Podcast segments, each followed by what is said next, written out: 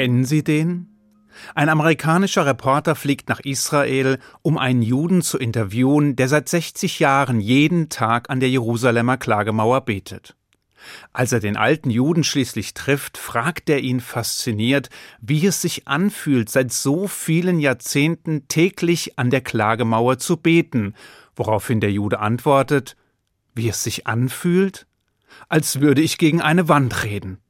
Nun ist das zwar nur ein Witz, aber mit den Witzen ist das wie mit den Lügen. Gelegentlich steckt ein Quäntchen Wahrheit drin. Das behauptet jedenfalls Konfuzius. Jedenfalls deutet dieser Witz auf die schwierige Frage hin, ob Gott unsere Gebete erhört und sie im besten Fall auch beantwortet. Im biblischen Judentum scheint die Sache klar, und ein Blick in die Torah reicht aus, um alle Unklarheiten zu beseitigen. Gott war da, war gegenwärtig, sprach und agierte unmittelbar. Nun ist heute nicht damals. Die Zeiten haben sich geändert und die Umstände auch. Und nur wenige werden heutzutage zweifelsfrei bezeugen, dass sie eine himmlische Antwort auf ihre Gebete erhalten haben. Was aber heißt das konkret? Antwortet Gott nicht mehr? Oder fehlen uns heute die Antennen, um die Signale zu empfangen? Oder können wir sie nicht mehr deuten?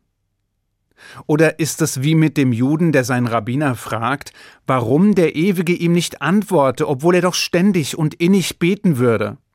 Woraufhin sein Rabbiner meint, er antwortet dir jedes Mal, aber die Antwort lautet Nein. Vielleicht liegt das Problem aber auch woanders, denn indem wir die Frage als solche aufwerfen, gehen wir wie selbstverständlich davon aus, dass Gebete immer auch mit konkreten Wünschen verbunden sind, die erfüllt werden wollen. Man möchte etwas von Gott. Wohlstand, Gesundheit, Schutz, Rettung, einen Lottogewinn oder was auch immer. Das ist im Grunde auch nicht weiter verwunderlich. Schließlich heißt es gemeinhin ja auch Gebet. Man betet oder bittet um etwas. Gebet, beten, bitten. Das eine folgt aus dem anderen. Im Judentum sieht die Sache allerdings anders aus. Dort hat das hebräische Wort, welches gemeinhin für das Beten verwendet wird, überhaupt nichts mit Beten, Bitten oder sonstigem zu tun.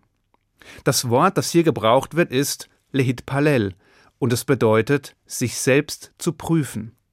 Es geht bei dem hebräischen Wort für das klassische Beten also gar nicht darum, einen anderen zu einem bestimmten Verhalten zu bewegen, sondern es geht darum, sich selbst in Augenschein zu nehmen und zu prüfen. Das heißt, es geht beim jüdischen Gebet weniger darum, Gott zu ändern, sondern es geht vielmehr darum, sich im Lichte des ewigen Selbst zu ändern. Das Risiko für Missverständnisse und Fehlvorstellungen ist dabei zugegebenermaßen enorm. Denn beim Beten ähneln sich nicht nur die Begrifflichkeiten, die in den meisten Sprachen als Beschreibung verwendet werden, sondern auch die jeweiligen Ausdrucksformen.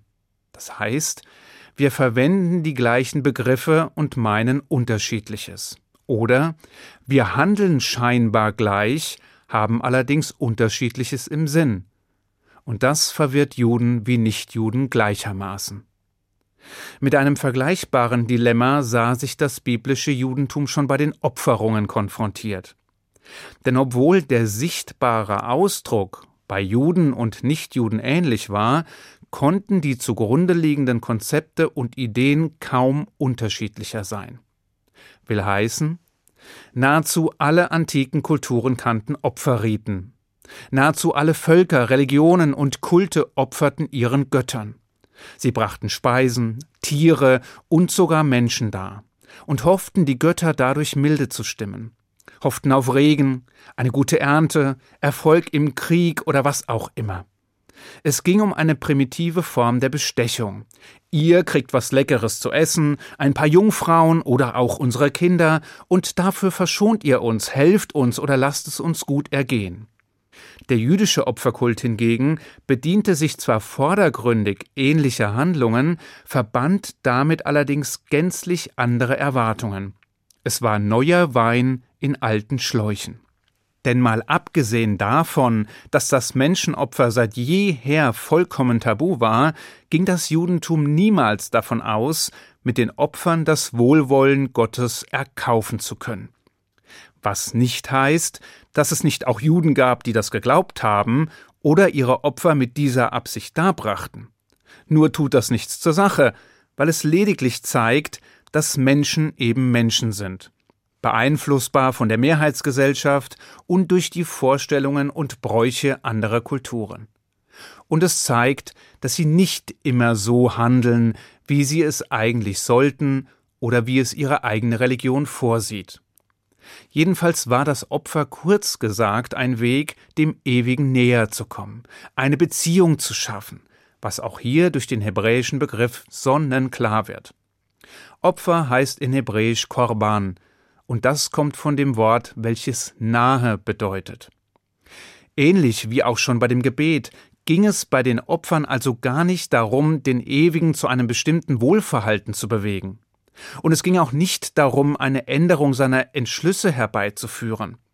Und es ging auch nicht darum, ihn zu bestechen, was im Übrigen wohl auch wenig erfolgversprechend wäre, sondern es ging darum, ihm näher zu kommen, eine Beziehung zu vertiefen, indem eine intensive Selbstbeschau vorgenommen wurde oder etwas von sich oder seinem Besitz hingegeben wurde. Bei diesen Parallelen dürfte es kaum verwundern, dass die Rabbiner das Gebet später als Ersatz für die Opfer bestimmt haben. Im Jahr 70 durchlebt das Judentum eine seiner tiefsten und existenzbedrohendsten Krisen. Der Tempel in Jerusalem war von den Römern zerstört worden. Die Opfer, die gemeinsamen Feste, die Rituale, die Priesterdienste, die zentralen Zusammenkünfte waren mit einem Mal unmöglich geworden und das zuverlässig schlagende Herz des Judentums war brutal herausgerissen worden. Entgegen aller Wahrscheinlichkeit war das allerdings nicht das Ende, sondern der Beginn einer kreativen Transformation. Eines Neubeginns, den die Rabbiner mit Einfallsreichtum, Flexibilität und Mut orchestriert haben. Und in dessen Zug sie festlegten, dass die Opfer in der bisherigen Form zwar unmöglich geworden waren, dass diese aber in einer anderen, veränderten und doch wohlbekannten Form dargebracht werden könnten. In Form von Worten, die unsere Lippen formen. In Form von Gebeten, die wir sprechen. Als Dienst des Herzens. Der italienische Rabbiner Leone da Modena erklärte das jüdische Verständnis des Gebetes einmal folgendermaßen Stellen Sie sich einen Mann in einem Boot vor, der sich selbst ans Ufer zieht. Wenn wir es nicht besser wüssten, könnten wir durchaus glauben, dass der Mann versucht, das Ufer zum Boot zu ziehen. Tatsächlich ist das Ufer natürlich unbeweglich, während es der Mann in dem Boot ist, der sich auf das Ufer zubewegt. Ähnlich ergehe es uns im Gebet. Wir glauben manchmal, dass wir Gott im Gebet an unseren Willen heranführen. In Wirklichkeit allerdings bewirkt das Gebet genau das Gegenteil. Wir werden dadurch näher an Gottes Willen herangeführt. Sprich, durch das Gebet nähern wir uns dem Ewigen an, unterziehen uns selbst einer kritischen Betrachtung, prüfen unsere Erwartungen und Wünsche ebenso wie unser Verhalten, untersuchen den Deckungsgrad von soll und ist versuchen in seinem Lichte zu wachsen, uns zu erheben, uns zu verändern, und im besten Fall beenden wir das Gebet als bessere Menschen, als wir es begonnen haben, mit mehr Mut, Zuversicht und Hoffnung. Ist die ursprüngliche Frage damit umfassend beantwortet? Nein, nicht ganz, aber wir haben uns der Antwort zumindest angenähert, und manchmal ist die Annäherung das, was wir erwarten können. Ich wünsche Ihnen einen guten Schabbat. Shabbat Shalom.